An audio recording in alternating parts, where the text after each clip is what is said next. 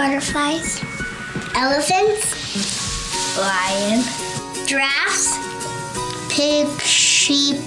Chicken. A red elephant. One. Five. Three. Thirty-one. Sorry, four.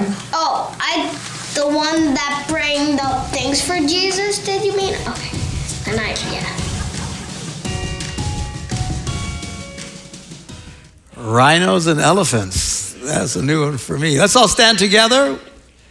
Good to have you here this morning with us worshiping, as well as all, all, all those who are joining with us online. Let's uh, say together the Apostles' Creed. This is our statement of faith. This who we are and what we believe at Celebration Church. We believe in God, the Father Almighty, the creator of heaven and earth. We believe in Jesus Christ, his only Son, our Lord, who for us and for our salvation was conceived by the Holy Spirit, born of the Virgin Mary, suffered under Pontius Pilate, was crucified, died, and was buried. He descended to the dead, and on the third day he rose again. He ascended into heaven and is seated at the right hand of the Father. He will come again to judge the living and the dead, and his kingdom will have no end. We believe in the Holy Spirit, the holy Christian church, the fellowship of believers, the forgiveness of sins, the resurrection of the body, and the life everlasting. Amen. You may be seated. Again, good to have you with us this morning. Quick reminder about how we take our offerings. Uh, nowadays, is uh, there are envelopes on the seats in front of you, and if you want to give cash or check, you can use those and put them in the buckets on the way out. And just reminding you again of our legacy campaign. This is our annual special fundraiser where we try to do something above and beyond, leaving a legacy that hopefully will touch eternity. So don't forget about that this Advent season. Quick uh, update as many of you know, last Sunday I had a bit of an episode where I was struggling to get my words out, which is not that unusual, but uh, it was more than normal. And uh, went in and got checked. Apparently, I had, there's a fancy name for it, I can't remember what it's called, but uh, it's uh, basically a mini stroke. I know it sounds so horrifying, but it was super, super mini, and it was very, very mild. And uh, they say, what caused it? Uh, they don't know. And uh, I got scanned from head to toe. All my blood vessels are wide open, functioning properly, despite my terrible eating habits. And the ticker's ticking, and everything's good. So I don't know. Having said that, I could drop over dead tomorrow. But so could you. So always live like today's your last day, right? So I feel fine. I don't know. Now, every time I struggle with getting any words out, everyone's afraid, it's happening again. No, it's just me. All right. So uh, that's all I got to say about that. Thank you for your prayers, though. Amen. Uh, today's message, I have a message entitled The Three Hoes of Christmas. Ho, ho, ho. Now, the word hoe is a modern day derogatory term to describe an immoral person, usually pointed towards a woman, but also can be directed at a man as well, who's acting like a hoe. Uh, and today I want to literally focus on the three hoes that are directly tied to the Christmas story. You may not be aware of these, but now you will be. Let's take a look at the Gospel of Matthew, the very beginning, first chapter, first verse. This is what Matthew writes. He says, This is the genealogy of Jesus, the Messiah, the son of David. Notice I always emphasize David, the son of Abraham. It says, Abraham was the father of Isaac. Isaac was the father of Jacob. Jacob, the father of Judah and his brothers, there's 12 uh, sons that uh, Jacob has. God changes his name to Israel. So they are the 12 tribes of Israel. You notice the only one mentioned here is Judah and his brothers. I'll explain why in just a minute. So Judah was the father of Perez and Terah, uh, whose mother was Tamar. Perez, the father of Hezron, Hezron, the father of Ram, Ram, the father of Amminadab, Amminadab, the father of Nahshon. If you're looking for names for your babies, don't use these. Nahshon, the father of Salmon, Salmon, the father of Boaz, whose mother was Rahab. Boaz, the father of Obed, whose mother was Ruth. Obed, the father of Jesse. Jesse, the father of King David. David was the father of Solomon, whose mother had been Uriah's wife. Now you go on, it continues this for quite a ways. There are 42 generations listed. But of all these men, only four women are named. Three of the four were hoes, hence our ho ho ho this morning. Now, they are intricately uh, uh, tied to the Christmas story because the line of the Messiah goes through these women. So I'll take a look at how God can use people no matter what mistakes they've made. This is the celebration of Christmas, and the gospel is that there is forgiveness and redemption for anybody, anyone, the Bible says, who, whosoever will. All right?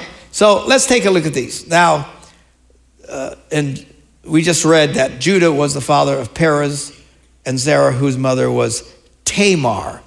Uh, now, Judah is a significant figure, as we just read. It said, Jacob and Judah and his brothers. Why the emphasis of Judah? There's 12 of them. Why just him? Uh, what happens is uh, Judah becomes the major figure eventually in Jewish history. Jesus came through this tribe. Jesus is actually referred to in the Bible as the lion of the tribe of Judah. So now what happens is uh, during King David's lifetime, all the 12 tribes were gathered in one nation, the nation of Israel, uh, these 12 sons. Um, eventually, after David passes, they have a civil war. Even though they're all related to each other, they have a war, which anybody with family can relate to. All right? So they have this big, and they have their civil war, and what happens is there are the 10 tribes that are the northern tribes. These are the 10 uh, tribes of Israel, the nation of Israel at this point. And in the south, there are two tribes, Judah and Benjamin, which is really a tiny one, hardly ever mentioned. It's almost always just referred to as Judah. You, if you read the Old Testament, you will see them frequently reference the kingdom of Israel and the kingdom of Judah. You think they're talking about the same? They are not. They are two different kingdoms, two different kings, two different directions that they go uh, as a result of this split. Now, eventually, uh, both nations become very corrupt. Israel, in particular, the kingdom of Israel becomes horribly corrupt, and, and they be, are really, really bad and behaving very badly. They are caught up in uh, idol worship, they're sacrificing their children uh, alive, burning them alive to the demigods of the day. They are sexually immoral. They're ever, all the thou shalt nots they are doing. Uh, it's bad. It's really, really bad. And God keeps warning them. Uh, Judah kind of goes down the same path, but particularly Israel is really, really bad. And they refuse to repent. God warns them for hundreds of years. Talk about, you think God's impatient with you? Check again he warns these people for so long. And finally, he says, I'm bringing the hammer down. They didn't care. They kept ignoring God. And eventually, invading armies come and they destroy everything. Massive carnage. Uh, and what people were left got drug off into who knows where. And to this day, nobody knows what happened to these people. They are referred to as the lost tribes of Israel. Actually, if you Google lost tribes of Israel, you'll see Jewish websites pop up. Uh, and they will say they don't know where they went. Nobody knows. Eventually, they become discovered. Uh, that hasn't happened yet. Uh, it'll be interesting when they do. You'll see that in the news. When you see that, go, oh, here we go. You know, it's all part of biblical prophecy. But as of right now, they are the lost tribes. So uh, they're wiped out. Then you have the kingdom of Judah. They hang on for another 100, 150 years, uh, but also disobeying God. And God warns them and finally brings the hammer down on Judah, the kingdom of Judah. These were the Babylonians. They came in, destroyed everything. Solomon's gorgeous temple that had been erected and all torn to the ground, razed. Uh, all kinds of people, the majority of them slaughtered. It's horrible. But then a, a bunch of them they took into captivity, which was the custom of the Babylonians. One of their, their approaches to world domination was to bring captured people into their culture and get them to assimilate and be part of the Babylonian culture. This is where you read the story of Shadrach, Meshach, and Abednego. These three men were part of this remnant of Jews that were in Babylon. This is where you re- read about. Uh, uh, I'm not having a stroke. I just can't remember. Daniel in the lion's den. Too many names this morning. I was thinking Judah. Judah wasn't in the lion's den. It was Daniel. Daniel in the lion's den. All this stuff happens during this period of time where they are all in Babylonian captivity. Israel is razed to the ground. It is a disaster. Finally, you get to the book of Nehemiah in the Old Testament, and this is when they return. God miraculously makes, makes it possible. The king gives a permission to return, to rebuild the temple, and pays for it. This heathen king. It's, it covers all the expense of all this. And they rebuild Solomon's temple. This is the temple that Jesus comes into hundreds of years later. It's an amazing uh, facility. It is eventually destroyed by the Romans after uh, uh, Jesus had been crucified and resurrected. But uh, this is the history. So, what happens now is they come, and the only real tribe at this point is Judah. This is why Jesus was born in the land of Judea. You'll hear that uh, when we do the Christmas story. We always read it on Christmas Eve in the land of Judea. Jesus is born uh, because it was the land of Judah. And then that's why the Jews start becoming called Jews because of Judah. So the Israelites originally were called Hebrews. Abraham, Isaac, and Jacob were the Hebrews. Uh, then uh, Jacob changes, has his name changed to Israel. Then you have the 12 sons of Israel. Then they become the Israelites. And then the last remaining significant tribe is Judah, and they become the Jews. The name is pretty much mixed You'll hear people refer to uh, Jews as Hebrews. Uh, today's the land of Israel, or they're Jews. Anyway, they're all used, they intermingle and, and you exchange one for the other. But that's where the name comes from. So Judah is like a major player. That's what all of that was about. So in Genesis chapter 38, verse 6, we read that Judah uh, got a wife for his son, his firstborn son. His name's Ur. Short name. What's your name? Ur. And uh, and so the wife that he gets for Ur is her name is Tamar. This is the first woman that is mentioned in the genealogy. So what happens? Ur marries Tamar and then he dies. And then the tradition was if it's a little creepy, certainly from our perspective but if your oldest brother gets married and his wife doesn't have a child, the next brother has to marry her. And if that doesn't happen, then the next one, they go down the line till. Uh, now, this is way back. This is way back, even before the Ten Commandments. But even when the Ten Commandments come along, Moses takes the same tradition and makes it part of the law of Moses. So, this is the tradition of the land.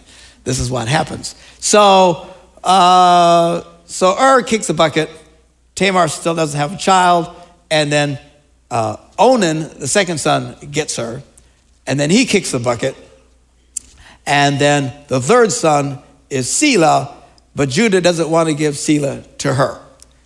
Why? She's like the black widow, right? First son married. The, the only constant here is Tamar. The first one who marries Tamar dies suddenly. The second one who marries Tamar dies suddenly. And he's thinking, I'm hang- hanging on to the third son, and I don't want him kicking the bucket. So, so what happens now is she is basically destitute. This is, again, this is five, 6,000 years ago. It's a big deal. Very different world than the world in which we live. Very barbaric, uh, even for these people. And um, she is without child, and if you didn't have children back then, particularly sons, you were pretty much doomed uh, for a lifestyle. So she becomes desperate. Now, what happens next is Judah, Judah's wife dies.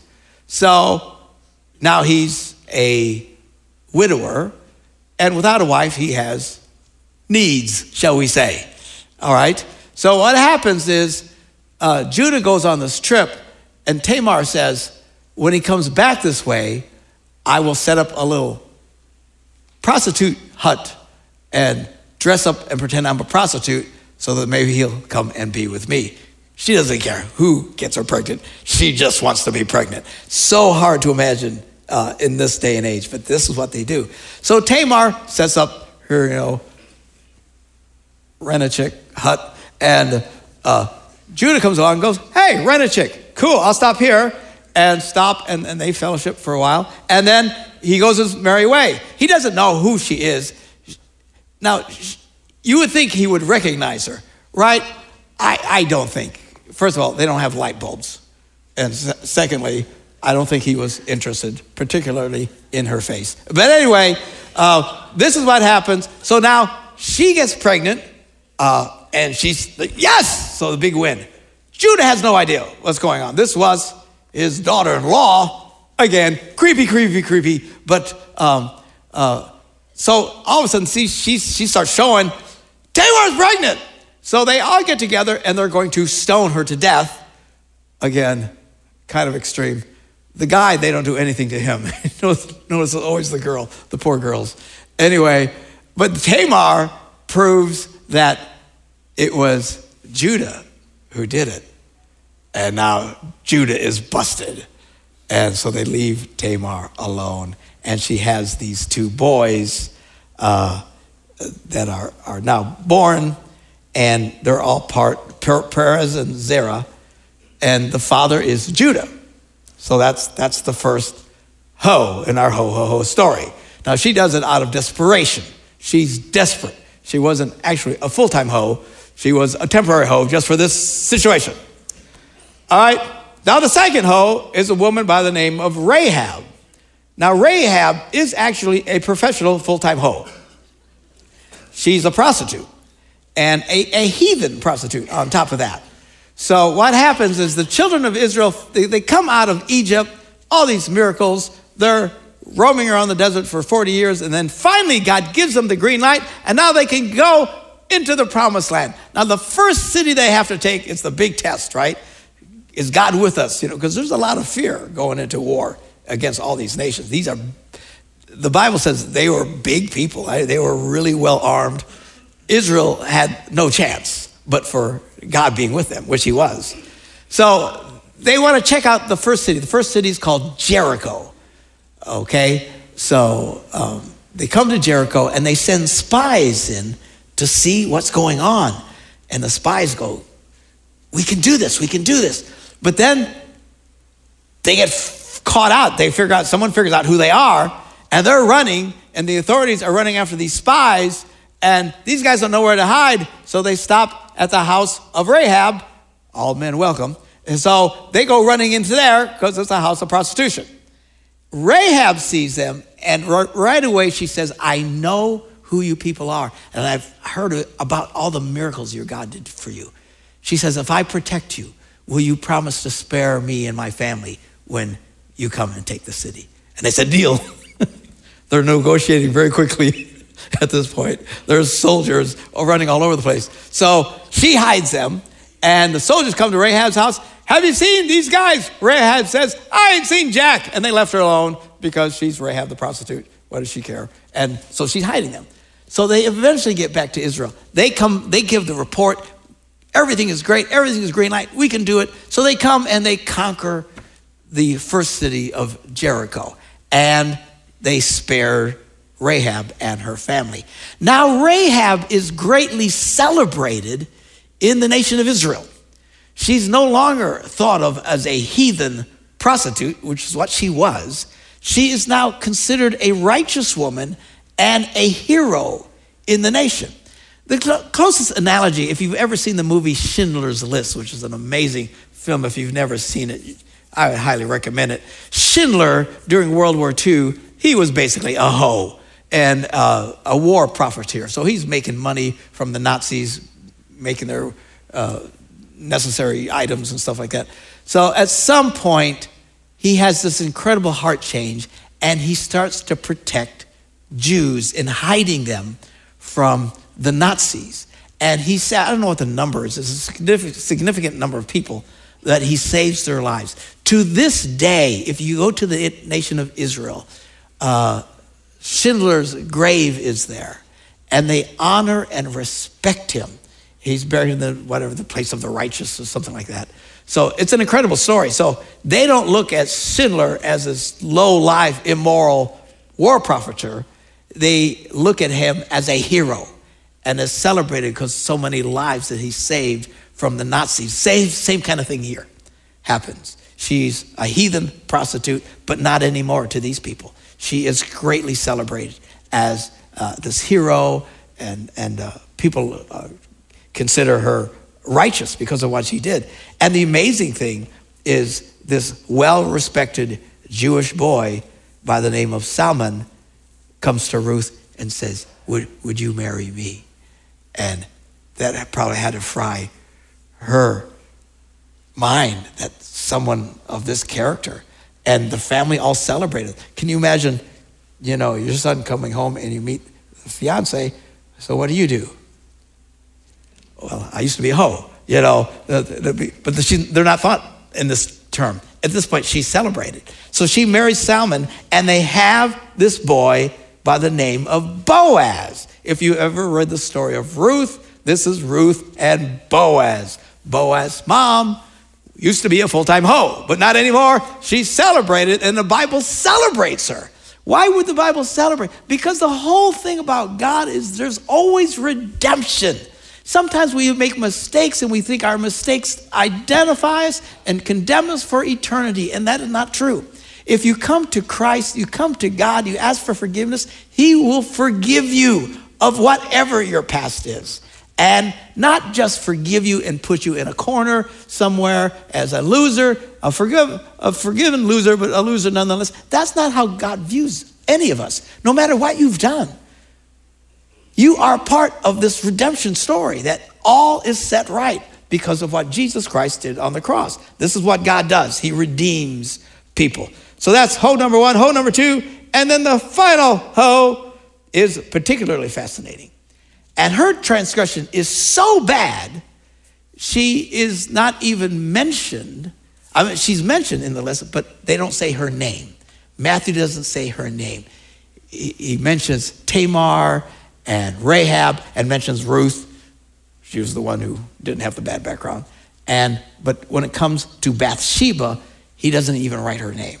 This is how horrified uh, Matthew is of this woman and the Jewish nation uh, wasn't wasn't celebrating her much, you know. Uh, so anyway, her story is she's is, is extremely good-looking woman, and she is taking a bath on top of her house one day, and King David comes over and takes a look at her and goes, "Hoochie mama, look at that," and uh, he sets out to seduce her, starts having sex with her. He's in an adulterous affair. She's a married woman and gets her pregnant. Well, now they're freaking out. What do we do now? So they conspire together to figure a way out. Eventually, they set on a plan to kill her husband. or more accurately, to have her husband killed. We say David killed him because David's the one who set it in motion.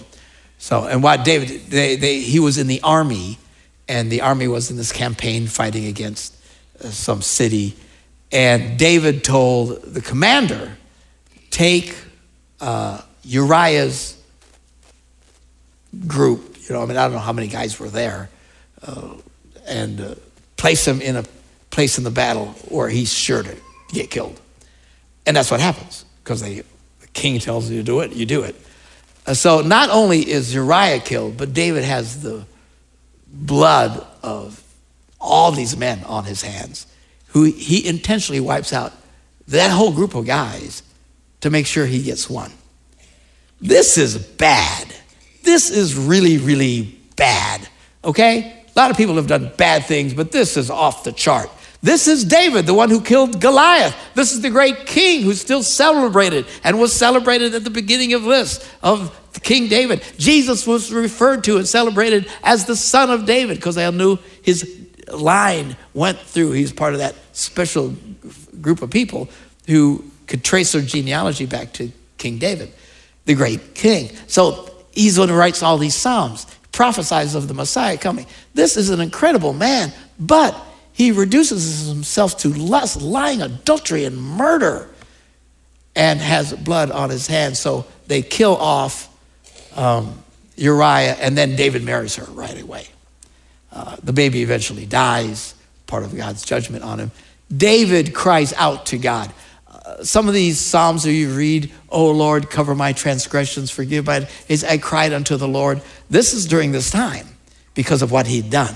And God forgave him and restored him. It's all about redemption. So stop, stop and think about this. The line of the Messiah is coming. It's coming through David. David now has for himself at least 12 wives, maybe more. I don't know how many he's got. Uh, but if you're God and you're thinking, okay, which women, woman is going to be the mother that, of the next king of Israel and eventually the great great great grandmother of Jesus himself. Wouldn't you think he'd pick one of those nice girls? He doesn't. He picks Bathsheba. Bathsheba gets pregnant and has a boy named Solomon. Solomon becomes the great king, and eventually she's not only the mother of the next king, but goes on to become the great great great great grandmother of Jesus himself. And even Matthew, when he writes about her, doesn't won't say her name, says it, she was the wife of Uriah, which it was Bathsheba. So this talk about redemption. Isn't that amazing? Sometimes we have a hard time getting our heads around how much God is willing to forgive people. And not just forgive them, re- redeem them. You ever see these shows, uh, you know, garbage shows where they go and take these old pieces of equipment and restore them. It's really fascinating to watch. And whenever I see those things, because they're really valuable, nobody knows, they just think it's junk. They find it, they totally restore it, and it's amazing. Or you got these old cars, you know, my wife and I love these old cars. We see these people driving these old cars up and down the road. It's amazing to see. These are people who are in the business of redeeming. They take it and they make it new again. That's what God does. And sometimes He's so willing to do it, it frustrates people. I remember some years ago, you know, you remember the uh, serial killer, Ted Bundy, right? Horrible, horrible things that he did. Well, James Dobson, uh, founder of Focus on the Family, went to visit him and said he eventually prayed with him to ask Jesus in his life. And I remember the Christians who had a fit about it. There's no way. There's no way. He needs to go to hell for what he did. Really? Really? Is this the way you think? You need to take a look in the mirror. We've all done it. Well, nothing that bad, but that's because you're comparing.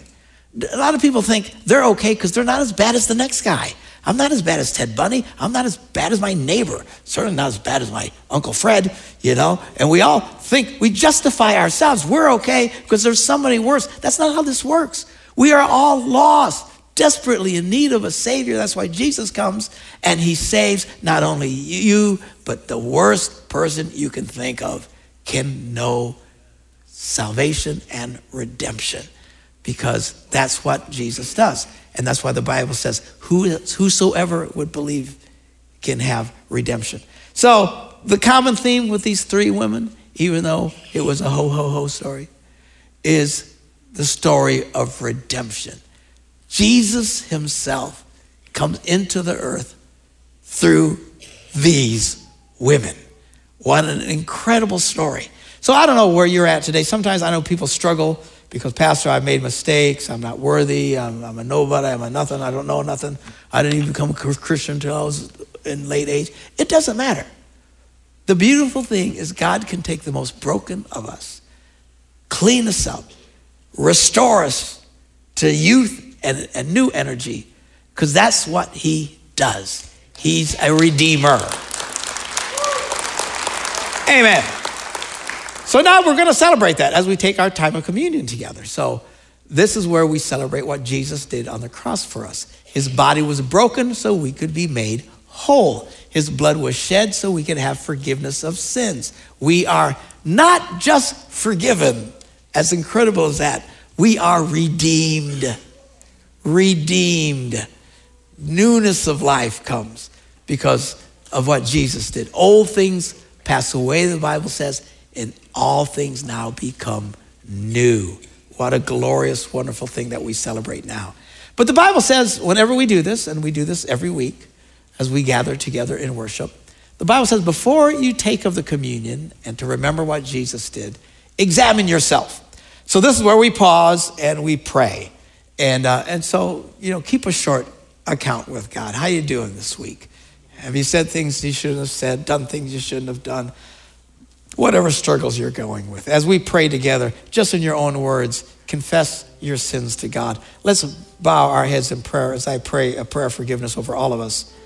Heavenly Father, before we partake of the bread and the cup this morning, and in obedience to the scriptures, we pause to examine ourselves. If we've sinned against you in thought, word, or deed, by what we've done or by what we've left undone, if we've not loved you with our whole heart, if we've not loved our neighbors as ourselves, for the sake of your beloved Son, Jesus, who gave himself as a sacrifice for our sins, have mercy on us and forgive us of all of our sins. And as we're all bowing our heads and reflecting right now, maybe you're here this morning, maybe you're watching online, and you're thinking, you know, I've, I've never done this. I've never experienced that kind of forgiveness and redeeming power in my life. Well, you can do that right now. Just in your own words, ask Jesus to come into your life and to forgive you of your sins. And you can start your first steps of faith this very morning. Amen.